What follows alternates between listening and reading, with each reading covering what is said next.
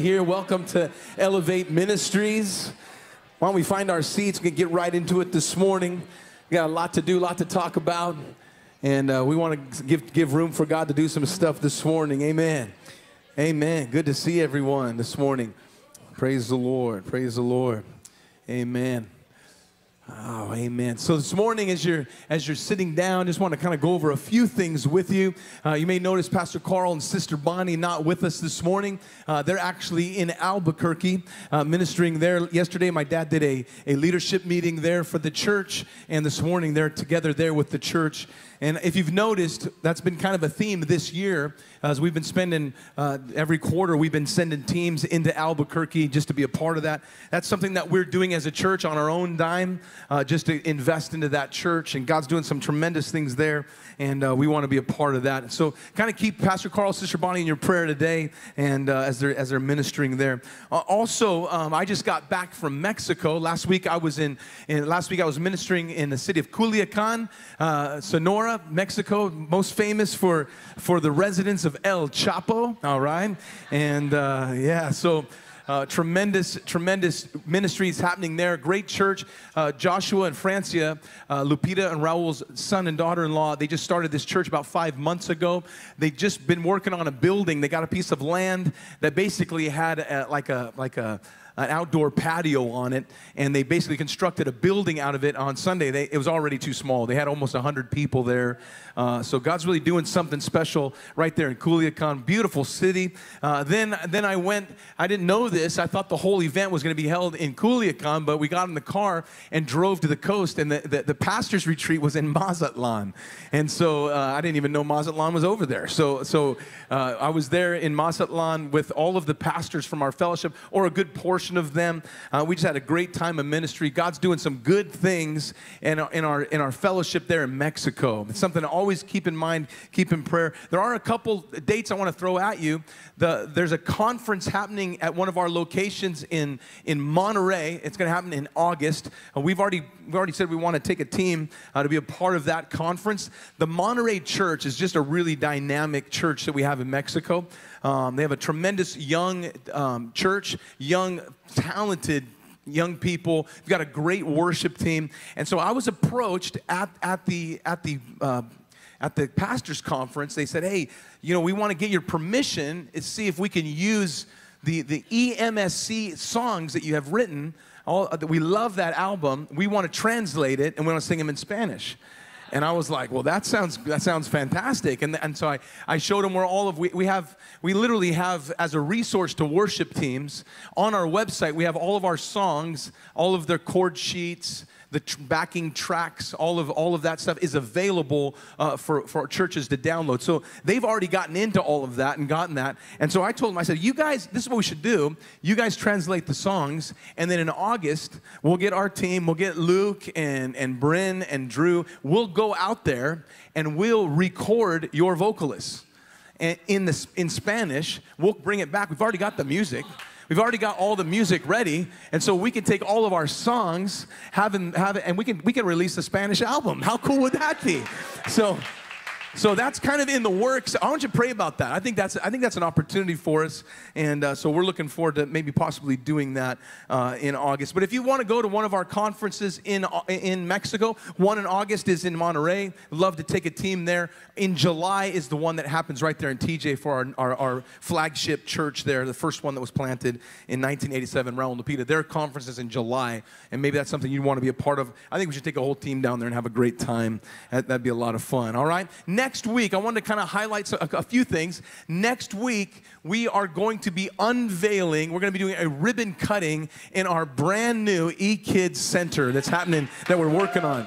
So We've been working on this facility for about three weeks now, and uh, there's a lot been done. There's still a lot yet to do, but, but, but next week it'll all be finished. I'm telling you what, it is something special.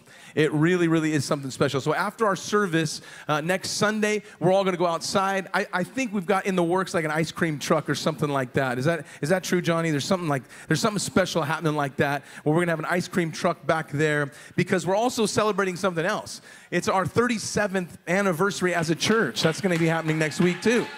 So, eh, eh, always the Sunday before Memorial Day marks the, the, the, anniversary of when Pastor Carl and Sister Bonnie began this church. And so we're going to have a little bit of celebration around that. Not to mention, it's Memorial Day. And so we've got a lot to be thankful for. Next Sunday is going to be really special. Why don't you invite someone out? It's going to be a really, really good time. Amen. If you've brought an offering to give to the Lord today, God wants to bless you. Um, there's many ways that you can give here. We believe that giving unlocks, unlocks all of the blessings that God has for our lives in a financial uh, standpoint standpoint, we believe that giving is, and when we're obedient to that, that God, God opens up the windows of heaven and blesses us. And so I know many of you have come today, you've brought an offering to the Lord, you've brought your tithe to bring to the house of the Lord. Many ways that you can give. Uh, we have giving boxes at the exits. If you're giving in cash or check, just drop them in those boxes. If you want to give safely and securely online, you can do that by scanning this code or even through our Elevate Ministries app. If you're giving for the very first time, I just want to thank you for that. I want to thank you for that. You're joining a, a whole group of people that we are committed, and uh, we believe that God uses finances to, to forward his kingdom, and, and that's what it's all about. So we're happy to give today. Amen. Uh, we thank you for, for your giving. We're going to release our children to their Sunday school classroom across the street. Is the last time you'll be over there. Actually, actually, one more time next week you'll be over there, and then we're going to open up our brand new center. It's going to be amazing. All right. If you have your Bibles, open them up. Genesis 26.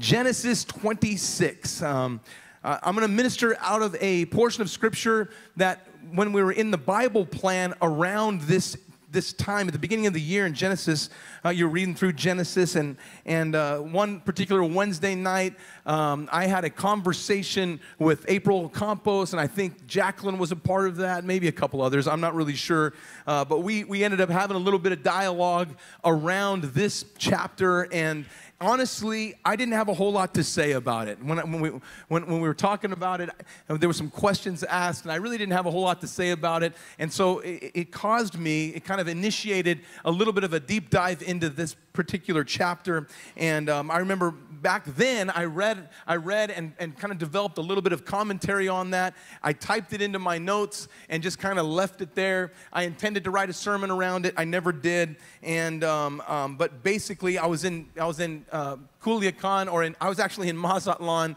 and I was all by myself. And, and uh, all the pastors, they all speak Spanish, none of them speak English. They're all having a fantastic time.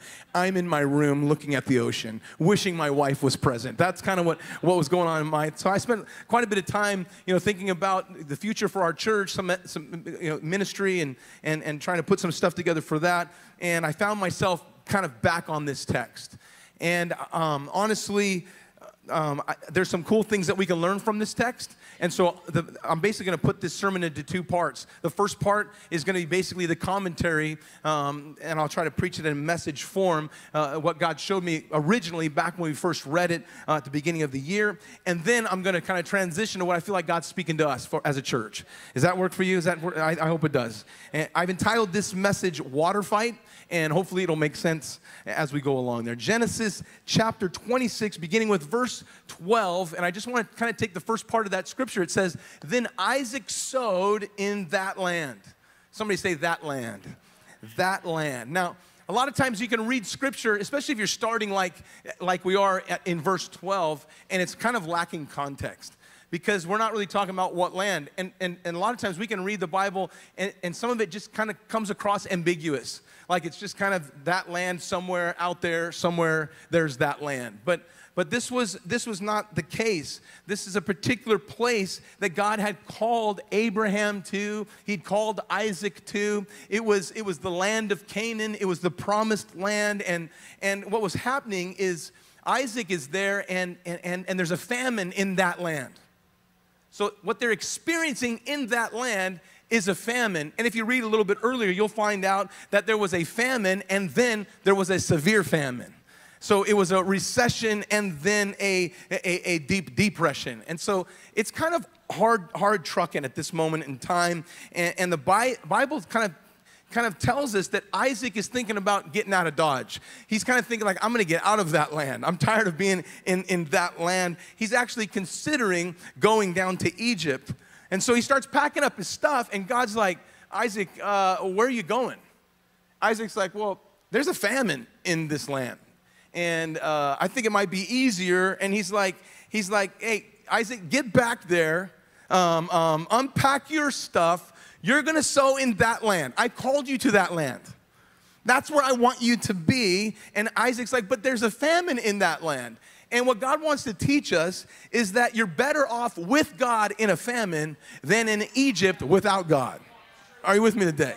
All right? What God is trying to get across to Isaac at this moment in time is that my word works, period. It doesn't, it doesn't matter. It doesn't matter if you're in a time of famine or in a time of crisis. My word still works. My promises, my promises still work. So in a time of famine, we can run, run to the Lord. God's word doesn't only work in favorable circumstances. How many would agree with that this morning? I mean, we've seen that happen right here in this church. There's testimonies of how we've seen God provide in the middle of what would seem like uh, crazy circumstances. Not, not too distant re, uh, history, we, we, we knew there was a a little bit of a run on, on properties in Orange County, actually all around the nation. But there was a particular severe run on homes here in Orange County at the same time that many families here in our church were wanting to purchase homes uh, for their families. And, and so what was happening is, is, is we have people in our church looking for houses and, and, and thinking about possibly making an offer before they ever get the chance that someone's coming in and paying cash overpaying tens of thousand dollars cash for that home. And it kind of felt like, man, are, are we ever going to be able to buy a house? There's a shortage of homes. There's a, they're, they're, they're, they're too expensive. And, and what we saw here at our church is there was like six, seven families right in the teeth of that market where everyone's saying you can't buy a house and there's a shortage of homes. All of a sudden, we're seeing six, seven families. Not only are they buying homes, they're buying them way under market value. They're getting the exact thing that they're looking for. Why? Because God makes a distinction for his people. I thought you'd really get excited at that moment, you know, like, like, like a welcome home excitement, you know, like when we missed you, Pastor Adam, we're gonna shout amen. Uh, God makes a distinction for his people. All right. So while the world is saying all of this, it, we don't listen to what the world says. We, we just enjoy the promises. We, we look at what God's word says and we live according to his promises. God doesn't just bless people when gas prices are low. Like, like God, God doesn't need God doesn't need the nation to be doing well financially in order to bless his people. He, he's, not, he's not only able to provide when inflation is not part of the equation. That's not how God, God, God works. God can bless people in a famine. You know, I've been reading, I, I, try to stay up on a lot of the, the, the, articles and different things being written about the church. I try to stay current with what's happening in the church world, what's happening with pastors and different things that are happening. And what you're reading right now is there's so many people that are struggling. There's so many people struggling financially, and the effect, they're, they're, they're predicting the effect that that will have eventually on the church because people aren't, aren't going to, if they're not, if they're struggling financially, obviously it would fair, it'd be fair to reason that they wouldn't be able to give quite as much. And, and, and many people are predicting that the church will suffer for lack of finances, and they're, and they're telling us to to get ready and get prepared. And I think there's, there's, there's, it's important to be wise, and thankfully, that's something that our church tries to take into consideration. We're not, we're not just, you know, woo, that's not how we, we operate as a church, but, but we also don't listen to what, what the world says. I, I don't believe that, that, that that's, that's what we should do. People think, well, man, you know, as a church, you wouldn't you, you know, understand that with the gas prices being high and inflation and we can't find formula and all of these things happening, maybe we should go easy on people and, you know, maybe not ask them to give quite as much in this climate because, you know, it, obviously it's harder for people to give. Actually, I think we should double down. Like, I actually think we should talk more about giving. We teach about giving, especially in a famine all right? Because God can bless you in a famine. He told Isaac, I want you to sow in that ground. That ground was parched. That ground was in the middle of a famine. And what God was basically saying to Isaac, Isaac, if you sow in that ground, I'm gonna bless you in that ground. When you sow a tithe, and even when it's difficult, even when it's hard, when you sow a tithe, God doesn't say, I'm gonna bless the ground. God, God cursed the ground because of sin.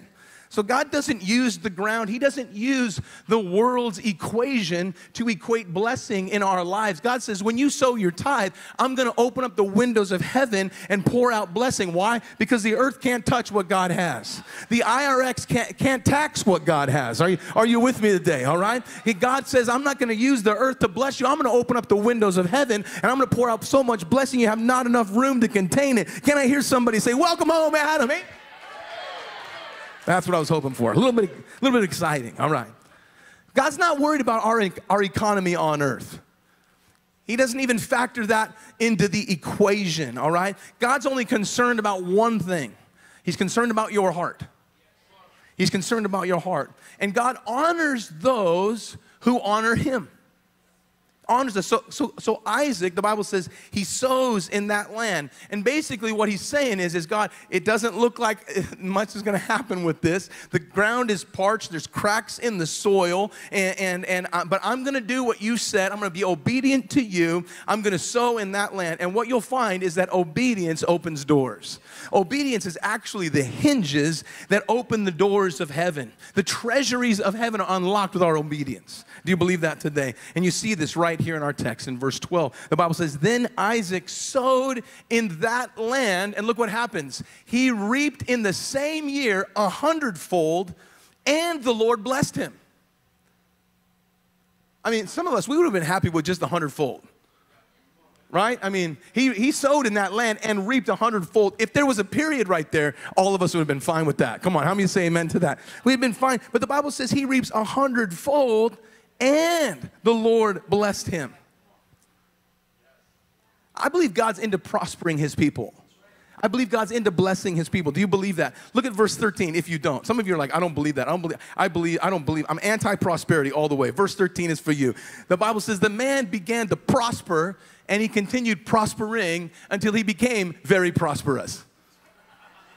All right, that's for all the anti prosperity people right there. God put that in the Bible just for you. He was like, Gabriel, I, I, I just need a, a, a, I need a couple of adjectives to describe prosper. And, and Gabriel's like, God, well, I, I can only come up with a, with a couple. Uh, how about prospering and very prosperous? And God's like, sounds great. Put it in the Bible. And that's why it's there, it's there for all of us because God wants to bless his people. Come on, God wants to bless you. He wants to bless you. He wants, to, he wants to pour out blessing. When you're obedient to God and you do what His Word says, the promises of God are, are true for your life and you can expect them to happen in your life. Somebody say amen. All right.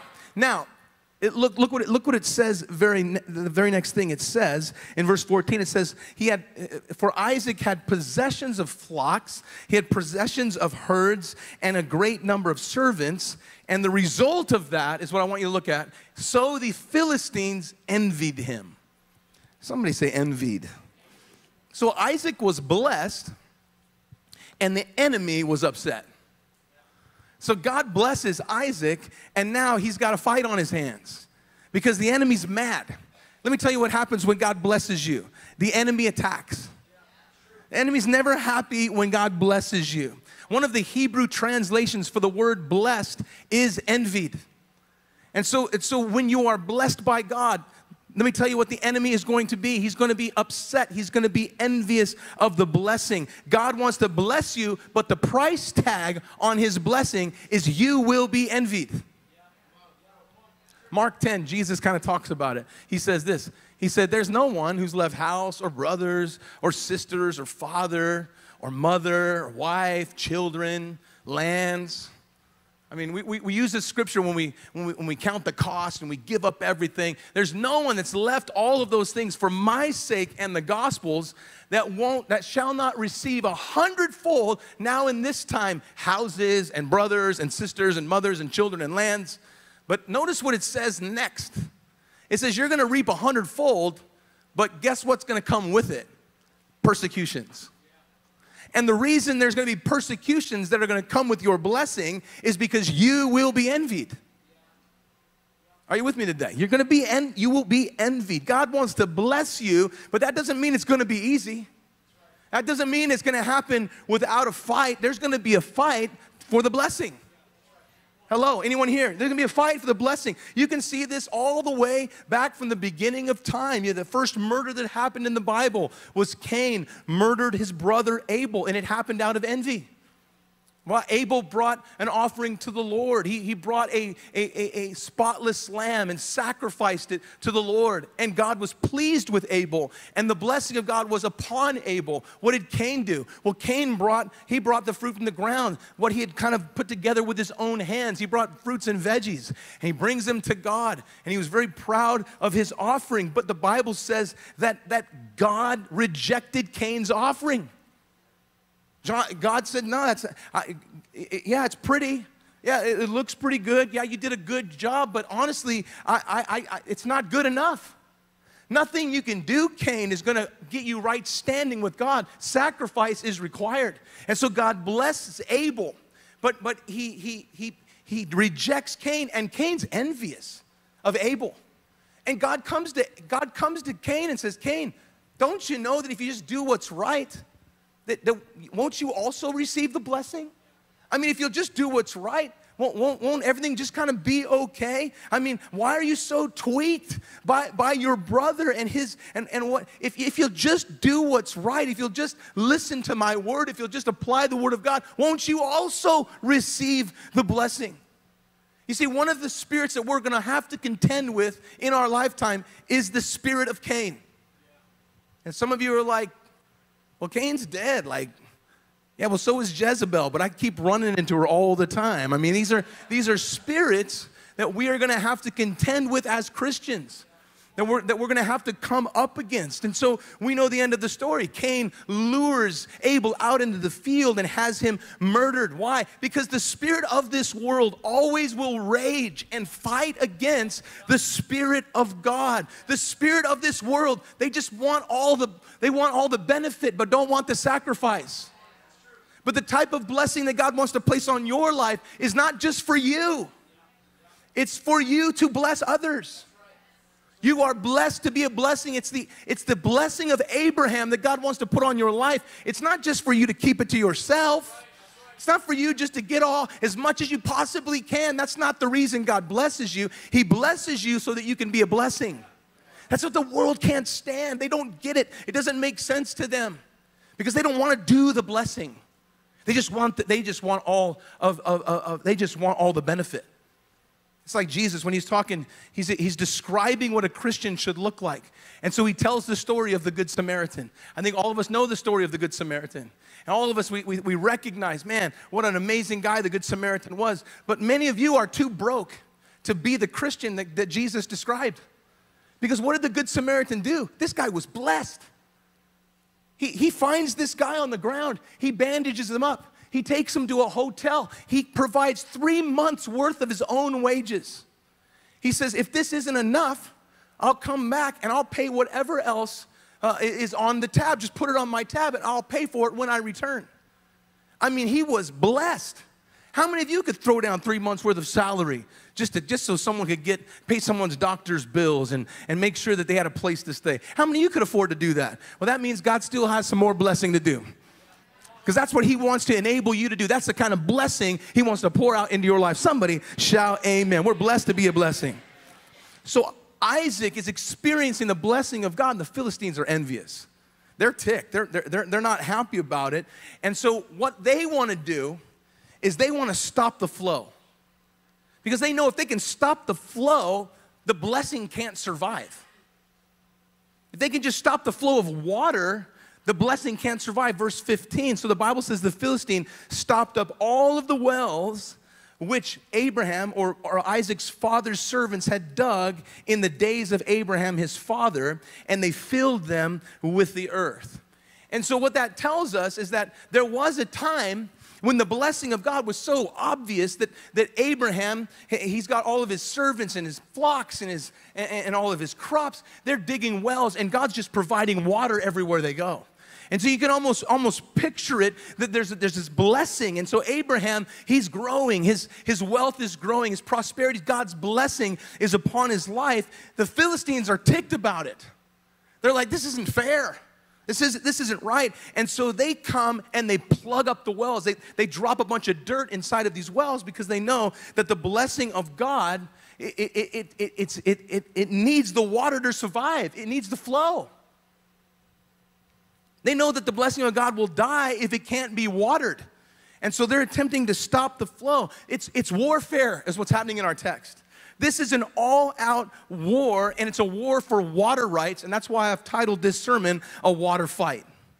Because in these nomadic times, the times we read about in Scripture, people would build their life around water they would find a place where there was water, whether it would be wells or springs or, or, or, or rivers. They would, they would build their life, their, all of their, their, their, their, their livelihood would be built around water because without, without water, their crops can't survive. And without water, their livestock can't survive. And without water, they recognize they're the next to die. That's what's going on. So the thinking is, if I can feed my flocks and, and, if I can if I can water my crops, then I can survive. And so it's always been about water. And so the enemy attacks, and he attacks the flow. And it's going to be the same way in, in, your life. When, when the enemy attacked Abraham and, and attacked his offspring, it didn't, it, it, he didn't come and steal the cattle. He didn't come and, and, and, try, to, try to eat up the crops. No, he just went after the water. They tried to stop the flow. And it's the same thing the enemy wants to do with you. It's the same thing the enemy wants to do with your family. It's the same thing the enemy wants to do with our church. He just wants to stop the flow. He can't do anything about the blessing that's already transpired. There's not much he can do about the blessing that we've already experienced. So, what the devil decides is well, if I can just stop the flow, I can kill off the blessing the blessing will, will run out. And so that's what Satan is attempting to do. He's trying to shut off the flow of blessing in your life. He wants to shut off the flow of blessing in this church. He wants to shut off the flow of anointing of our church, of influence in this church. And we saw this. It's Satan is pretty blatant in what he does. We saw this even is even in the 2020 lockdowns where, where we have leadership in our land say the church is not essential, we can't gather, we can't worship, we can't show up. What was that? That was an attempt to stop the flow. All right, I mean, it's just an easy way to see it. It's just a blatant attempt by the enemy to try to plug off the move of God. Does anybody see that or recognize it? It's obvious, right? And so this is what's exactly what's happening in our text in verse 18. Um, said to Isaac, "Go away from us. You, have got too, you got too much stuff, and, and, and we can't all live here."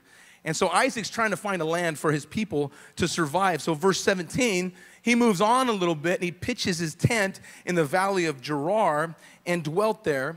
And look what Isaac does. The Bible says in verse 18 that Isaac begins to dig again the wells of water which his father had dug, and the Philistines had stopped them after the death of Abraham, and he called them by the names that his father had called them. And so, what that kind of kind of shows us is that not only did the Philistines stop the flow, but they also change the names. So the enemy's not just satisfied with stopping the flow. What he wants to do is he wants to change the history. He wants to rewrite the history. He wants to change the names. And so you can picture when Abraham dug those wells originally and water sprouted, I mean, it was such a blessing. They finally had water. They're recognizing this is our source of life. This is the flow that's going to sustain us. And so you can imagine the excitement around finding water.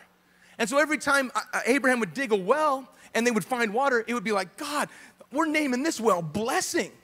We're naming this well provision. We're, we're naming this well, God is great. We're, we're naming this well, God is good. You know what I mean? Eh, rub a dub, that's what they're doing, just eh, right down the line. They're naming these wells based after all the things that God's doing for them. But the Philistines said, nah, and they, they, they covered up those wells and, wells and they changed their names. Worse yet, they tried to hide them like they never existed. Are, are you with me today?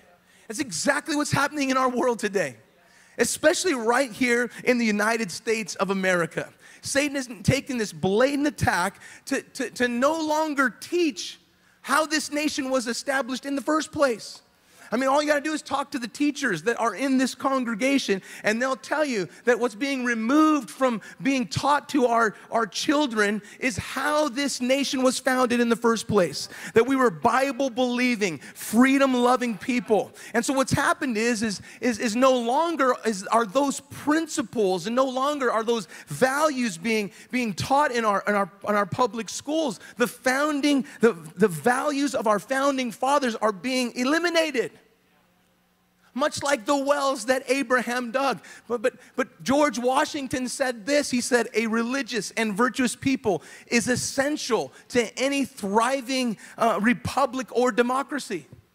John Adams says the Constitution is made wholly for a religious people. Abraham Lincoln says the book that undergirds all of society and its health is the Bible. This is the values of how this nation was established, but you're not getting that anymore. That's being silenced. The spirit of this age does not want the next generation to know that. Are you with me? They don't want them to know that. They, they, want to, they want to rewrite the history. Why is that? The reason they want to rewrite history is because they know whoever, whoever holds history also holds your identity. So, when I was talking to many of you, know that we support Destiny Rescue. Uh, it's one of our missions that we support. Destiny Rescue seeks to eradicate human trafficking. And I've got a report to share with you at the first Sunday of next month about what transpired with Destiny Rescue in the first quarter of this year. It's, it's literally astounding. But, but, but, but Corey was talking to me about human trafficking and specifically about human traffickers. And, and what he said was that the first thing that a human trafficker attempts to do is to take the identification away from the person that they're trafficking. And so the trafficker wants to take their passport, he wants to take their driver's license, whatever form of identification that the person has, they want to take it because they know that if they can control their history, they can control their destiny. Do you see that today? That's exactly what the enemy wants to do. That's what, that's what a person that, that seeks to enslave you wants to do. The enemies come in trying to rewrite our history. And so Isaac says to the Philistines, he says, You're not going to rewrite the history of this land. This is my dad's land. I, I, I was a part of this. I saw the blessing of God on his life. I know Abraham. I know his blessing. I know where these wells are. I, I know they were wells of blessing and, and wells of increase. There was wells that said the Lord is good and that the Lord is great and he shall supply all of my needs according. These are wells that my father dug and I know they're here and you don't get to rewrite the history in this land. I know the Father. I know the one who provided the flow in the first place and I'm going I'm, uh, you're trying to change that? Guess what? I'm putting it back to the way He named it in the first place. You can't take what the, the enemy can't steal what God has put inside of you, what God has given you. Somebody say amen. And so, what our assignment is, is to push back the lies of the enemy. That's something we've been saying around here quite a bit, is that the church is the pillar of truth for society. That's who we are. That's why we exist in this hour. And we've got to push back against the lies of the enemy that would try to destroy and eradicate our history. Verse 19. So Isaac's servants dug in the valley and they found a well of running water there. But the herdsmen of Gerar quarreled with Isaac's herdsmen and said, Hey, this water is ours. So he called the name of the well Esek because they quarreled with him. Now, Esek means, it literally means quarrel and contention. And so Isaac's found a well, he's found a flow, all right? He should be excited about that, but it's been a hard fight. It's, it's been a water fight, and so he actually names the well. There's a flow there, but it's been a fight to get it, and so he names it quarrel. He names it contention, verse 21. Then they dug another well, and they quarreled over that one too. And so he calls its name Sitnah. Sitnah actually means hostility and accusation. And so now they dug two wells, wells, wells. They've dug two wells. They found a flow. I mean, they found the source. They found they found the source of blessing, but but up to this point, it's been a fight. Like literally all they've experienced, according to how he's naming them, literally all they've experienced is accusations and hostility, and they're experiencing contention and there's quarreling. And I mean, I mean, here's Isaac, and, and some of you can identify with what Isaac's going through. Here he is, he's just trying to obey God. If you remember, the beginning of this text started out with So Isaac sowed in that land. That land was in a famine. And so Isaac is literally climbing uphill from the very beginning. He's just doing, every, he's just trying to be obedient to something he doesn't necessarily think is gonna work.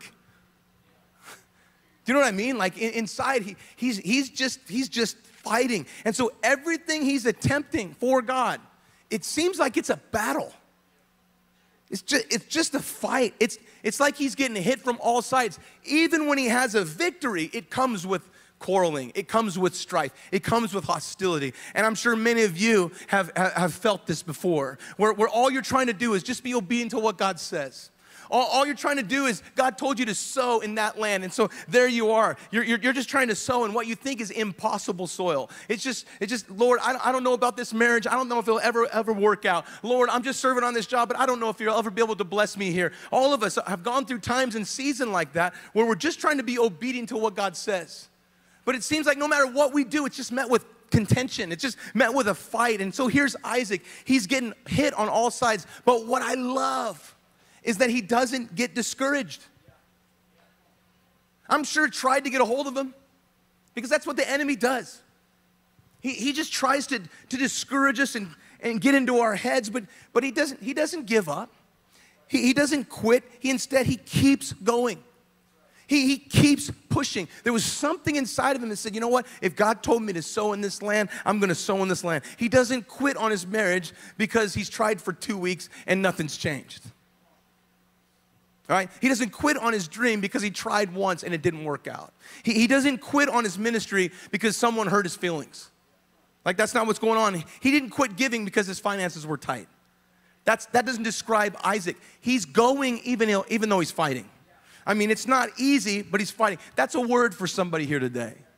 That's a word for somebody in this room today. It just seems like no matter what you do, it seems like you're met with some kind of a fight. You're met with some kind of some drama. There's some kind of hostility. It doesn't matter how hard you try. Your best efforts seem to always end you up in some sort of a fight. There's hostility. There's accusations. There's quarreling. There, there's strife. Isaac knows what you're dealing with. He can understand what you're going through. He's been there. He's sowed in the middle of a famine. He's dug two wells. He found the flow, even though it was through hardship and pain and suffering, and even though it wasn't easy, it's always been a water fight.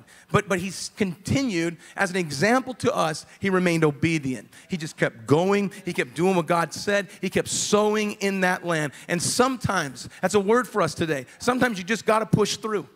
Hello, are you with me today? Saddest thing that we've seen over the course of the last couple of years is so many people have given up.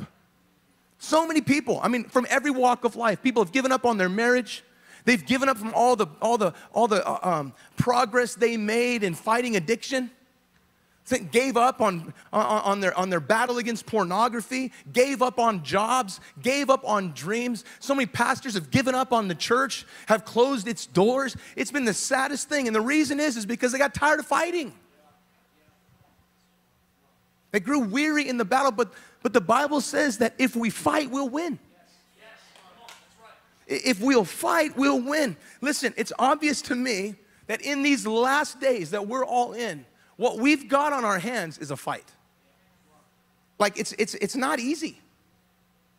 Are you here today? I mean, do you understand? I mean, do you feel that what I'm talking about today? It's, it, it's not easy because what we're up against is an enemy where his number one plan and goal is to stop the flow. All he wants to do is he wants to stop the flow because he knows that every blessing is tied to the flow that you have from God. And so if he can stop that flow that's coming from God, listen, if he can if he can attack God's people and he can attack God's church, listen, he if he can stop the flow, then the blessing is soon to follow. So what we have to understand is that our battle is not against people. We're not we're not fighting even against sin. We're not fighting sinners.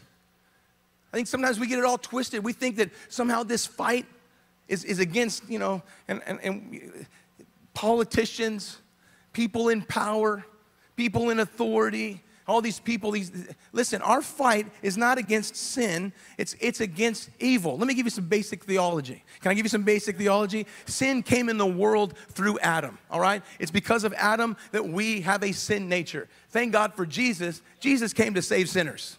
Aren't you grateful? Paul said i'm the chief sinner he said, All have sinned, all have fallen short, but Jesus came to save sinners, of which I am, all right? The, but the world, the world has something else other than sin in it. It's called evil and wickedness. Evil and wickedness did not come from Adam. All right? Evil and wickedness didn't, sin came from Adam. Sin makes us susceptible to evil and wickedness. Jesus pointed out the evil one on many occasions. And what he was doing is trying to help us locate where evil and wickedness come from in the earth. Evil and wickedness goes way beyond sin. It goes beyond our understanding. Like we don't even understand it. It's crazy. How could an 18 year old in Buffalo, New York, strap a camera onto his head, take, take, take a weapon into a grocery store and live stream merciless murder in the street. How could somebody do that? I mean, do you sit there and watch that and think, oh my God, how is that even possible? For someone my daughter's age to pull, that's evil. That's not sin, all right? That's evil. That, that, that is wickedness. That's what we're up against right now. Are you with me today? We're, we're, up, we're up against that. It didn't just start right in the last couple of years. This has been going on from the beginning of time.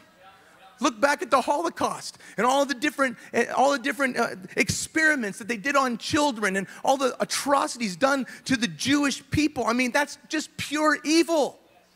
It's not sin. That, that, that, is, that is evil and it's satanic. And it came, it came when, when Jesus kicked the evil one out of heaven, along with a third of the angels who are all full of wickedness themselves, and they're here on earth, and we're contending with that. There are evil forces that seek to position themselves in seats of power and stop the flow of blessing from God into our lives. Our job on earth is to represent the kingdom of God and pull down the wicked. We're meant to resist evil. Um, it's gonna be a fight, people. We're meant to resist evil so righteousness can flourish. So, look what happens. They, they dig a third well. And the Bible says in verse 22 that he moved from there, he dug another well, and they didn't quarrel over it. So he called its name Rehoboth, which means broad place, it means expansive.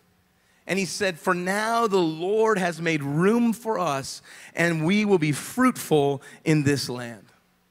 We will be fruitful in this land. You know, God brought me back to this text recently. And I had given up on putting a sermon together for it. And I think God brought me back to it this past week. Not necessarily for me to study it further and maybe find some other hidden truths. And I know there's a ton of them in there.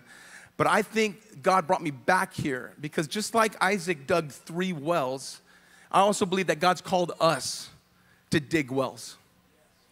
That our church, our job is to make sure there's a flow in this house. That's our job as the church. We, we, we've been called 37 years ago, God brought Pastor Carl and Sister Bonnie into this, this city.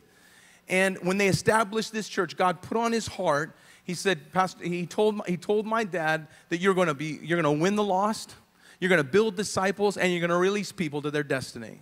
That was, the, that was what God put on the heart of, of Pastor Carl. And so this church, Elevate Ministries, I mean, whenever you came in, Praise Chapel, PCOC, whatever, whatever, you, whatever, whatever era you came in, nothing, just because the name changed, the, the, the mandate didn't.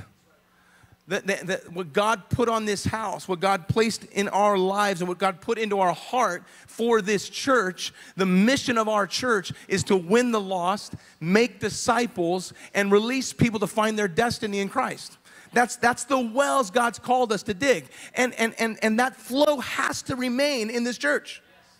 It's got to remain in our midst. That's got to be the, the emphasis of what we do. And if, if we look at this text, what we see is there's an attack on the flow because the blessing comes from the flow. The blessing is sustained from the flow. And so that tells me that what we want to see happen in this church, what our heart is, the dream that we have to see happen in our ministry and in our lives for God, they're all connected to the flow that God's called us to, which is to win the lost, make disciples, and release people to find their destiny. And I felt like the Spirit was speaking to me and saying to our church, You dug three wells. That's what you did. And because you dug those wells, I've blessed you. I've prospered this church. I've allowed you to do many things. I've allowed you to plant churches all over the place. I've allowed you to go to, to experience missions all over the, the fruitfulness of this ministry is without question what God's allowed us to be a part of. But the enemy is envious of what we've been able to do. The enemy is envious of what of, of, of, of, the, of what God's allowed us to experience and be a part of. And because he's envious, there's going to be a fight. And it's going to be a water fight. It's a fight to stop the flow. And so his attempt is, is to try to block the flow, try to plug up those wells, just try to get rid of one of them. Like de emphasize one of the things God's called us to. He, he, attempts to kind of change the history and use past disappointments and discouragements, which our church has experienced. Use those things to kind of change the history. Like, we, we don't want to feel that again. We don't want to hurt like that again. And it's like God saying, Adam, I've called this church to these three wells. You got to redig some of those wells. And so I want to challenge, this is a challenge, this is a challenge to all of us. I think we can take it on personally, but I think it's also something we take on corporately that God's called us. This ministry, the reason God placed you here is to combine your efforts with others to keep this flow happening. We've been called to win the lost. We all play a part in that. Is anybody here today, or did you guys, you guys already check out? We, we've been called to be a part of that. That means God's position, the reason you're here is because there's people that He wants to save in your school, in your job place, in your neighborhood, in your family. The reason God brought you here is because there's people He wants to save because there's a flow of winning the lost in this house. Somebody shout amen. That's the truth. The reason you're here is because God, there's a flow of discipleship in this place where God wants you to be a disciple. He, wants you to learn from someone else and pattern your life after someone else in following Jesus. You see, we're all on the goal of following Jesus, but, but the way we follow Jesus sometimes looks like following someone else, following the Jesus inside of someone else. And some of us in this room, you know, we've kind of just sat back and said, you know what, I'm gonna do my own thing. I'm just gonna kind of show up to church and just, you know, just, you know, I'll be there on Sundays and I'll, I'll listen to the sermon and sing some songs. I, I, I, like, I like everything here. But listen, God's invited you not just to show up to church, He's invited you into a flow. This church has a flow of discipleships where you can place your life under the wing of someone else and you can learn how to be a husband and you can learn how to be a father and, and you can learn how to be a witness and you can learn how to be an evangelist. You can learn how to share your faith, and you can learn how to study the Bible, and you can learn how to pray, and you can you can go to you can go to Richard's Bible study on, on Friday night, and you can learn how to lead worship in the in the foyer of the church. This is this this is a discipleship church. There's a flow of discipleship in here.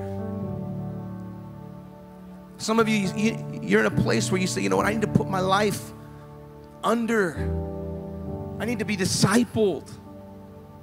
There's also some of you in this room that God's God's given you so much wisdom and so much experience, and He's He's He's allowed you to. You've learned the joys of following Jesus, and now your life is blessed. And God's called you to disciple someone else, and devote your time and give of your energy and give of your uh, uh, uh, uh of your resource and your experience, and lend yourself to someone else and call another up to your level.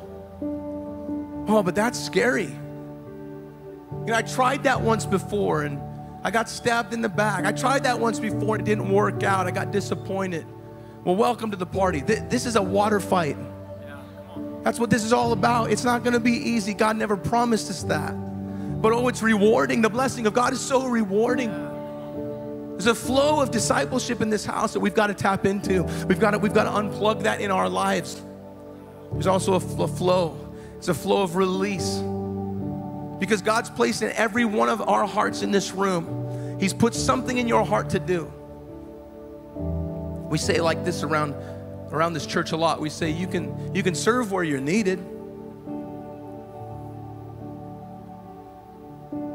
We need everyone to serve. All right, I'm just gonna, I'm just gonna say it right now. We need Sunday school teachers. Like radical, sold out, willing to willing to go the extra mile to see a young person totally transformed. We're looking for we, we need people that say, I want to invest in a young person. We need people. You can serve where you're needed. And you can serve where you're gifted. Because we believe that inside of every heart that God's placed something unique. Like, this isn't a cookie cutter church where we just do the same thing year after year. That's not how this, we don't roll like that here. Because we believe that God, God's always changing. He's always up to something different. He's always doing something new. And the next great thing that we do as a church just might be in your heart.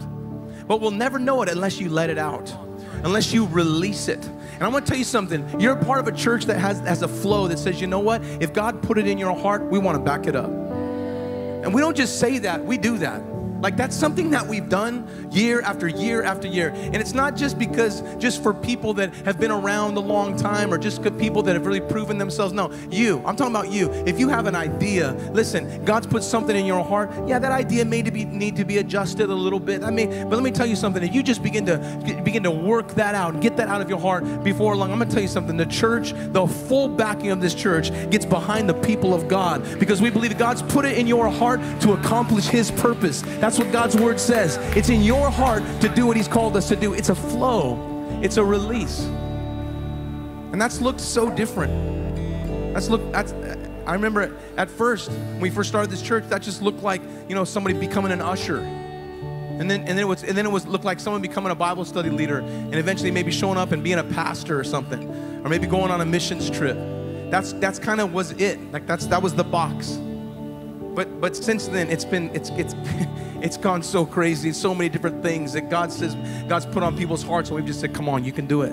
We're here. You you are important in God's plan. What God's put in your heart, we want to be a part of. Let's go. Let's do it. Let's do it for God. And we've got to protect that flow. And Satan wants to block that up. He wants to steal creativity. He wants to steal the, the, the, greatness that's in this place by blocking up that flow. And guess what? Get a shovel, man. Let's dig that, let's dig that well back up. Let the flow begin to happen, the anointing begin to happen. Because this church was founded on a flow. I was reminded of a, and I'm gonna close with this. I, I, went long in the first service. I'm going to go long again. I, um, I, I, was reminded of a, of a, vision April had. We talking to April about coming on staff, and and uh, she she you know, I, I, we didn't even really say it. You know, we were just kind of like saying, you know, what would you like to do, you know, sometime with your life? And, and uh, finally we just said, what about working here? You know, just kind of threw that out there. And, and she didn't answer right away. That's not how Luis and April roll. They think about things, they pray about things. And so they, that, that happened. And a few weeks later, I was like, so, uh, you know, April's like, oh, I got to talk to you. I got to talk to you. So we went out to dinner, and, and, and April begins to describe this dream. And she says, You know, I saw our church, and, and there was just all kinds of trees and bushes and plants and vines, and, and they were all growing, and they were, they were, they were, they were intertangling, and it was just crazy the fruitfulness and all of this stuff. And I know I'm kind of dancing all over your dream, but that's basically the premise. And she was seeing how our church and all the people are so connected, and, and God wants to do great things. Connection happens because of a flow. Ezekiel 47. Ezekiel has a vision. The Bible says that he, God brought him to the back door of the temple, and there was water. It was a flow of water from under the threshold of the temple toward the east. In front of the temple, faced the east. And the water was flowing. Verse 7 And when I returned there, along the bank of the river, were many trees on one side and the other. And he said to me, This water flows from, from the eastern region. It goes down into the valley and enters the sea. And when it reaches the sea, its waters are healed. And it shall be that every living thing, every living thing that moves, wherever the river, wherever that flow is, they will live. There will be a very great multitude of fish. Come on, how many know that fish are like people? We're fishing, we're fishers of men. Come on, it'll be a great multitude of fish because these waters go there, for they will be healed, and everything will live wherever that flow goes. For verse 12, and along the bank of the river April, it says this on this side and that will grow all kinds of trees used for food. Their leaves will not wither, their fruit will not fail. They will bear fruit in every month, in every season, because why? There's a flow. Come on, there's a flow from the sanctuary, and their fruit will be for food, and their leaves for medicine. It's a flow. It all happens because of a flow. And everything that we want to see, the vision that we have for this church, it's all it's all back to a flow. It's all back to digging those wells. Revelations 22, the last chapter in our Bible, the, the, the end, the conclusion. It says, it says that from the throne of God, there's, there's a flow. In the middle of its street, and on either side of the river, there's a tree, and, and, and who bore 12 fruits, each tree yielding fruit in every month. The leaves of its tree were for healing of the nations. Guys, there's a flow that God has established in this church. A flow, it's a flow of, of, of reaching the lost, winning the lost with the gospel of Jesus Christ, making disciples, and helping people get out what's in their heart. You see, the church, this is not, the church is not a location. Thank God for this building. Thank God for this location we're in. But let me let me let me tell you today, the church is not located to a building. The church doesn't need a location because we are the church. And everywhere we go, come on, that flow goes with us. The church is not an organization. Aren't you grateful the church isn't an organization? The church is not an organization. We love to be organized. We, we want our staff to be organized. We want our events to be organized. We want our conferences and our serving and all, uh, services and all of our planning. We want our programs, all that stuff. We want it to be organized. But we don't ever reduce the church to an organization because we are a living organism. We are the body of Christ. It's, it's the place where God initiates a flow into the earth. It's a flow of life. It's a flow of healing. It's a flow of deliverance. It's a flow of miracles. Is anybody here today? It's a flow of salvation. Come on, it's a flow. And it initiates right here in the house of God. And I want to say today we are in a water fight. Because if Satan is trying to stop the flow, we aren't going to let him do it. We aren't going to let him do it. Come on, anybody here will, willing to take up that fight in this room? Come on, all of this place and say, you know what? I'm willing to take that fight. I'll get into a water fight with the devil. I'll fight for what God has given us. He's given us a flow. Come on, how many would believe God for people to get saved? And we can see the lost one with the gospel of Jesus Christ. Say, you know what? I'm willing to fight for that. Come on, if that's you, say, I'm willing to fight for that. God, I'll fight for the souls of men. Lord, I'll stand and fight, Lord God. Lord, I'll continue to dig and, and strain and push and pull, God, to see many come to know you. Come on, to fight for discipleship. We say, you know what, Lord, I'll fight, Lord, to put someone at my side. I'll fight to teach someone how to know you, God. I'll fight for discipleship. God, I'll fight to release, Lord, what you called me to do. In Jesus' name, come on. Many believe you believe he can do anything? Come on.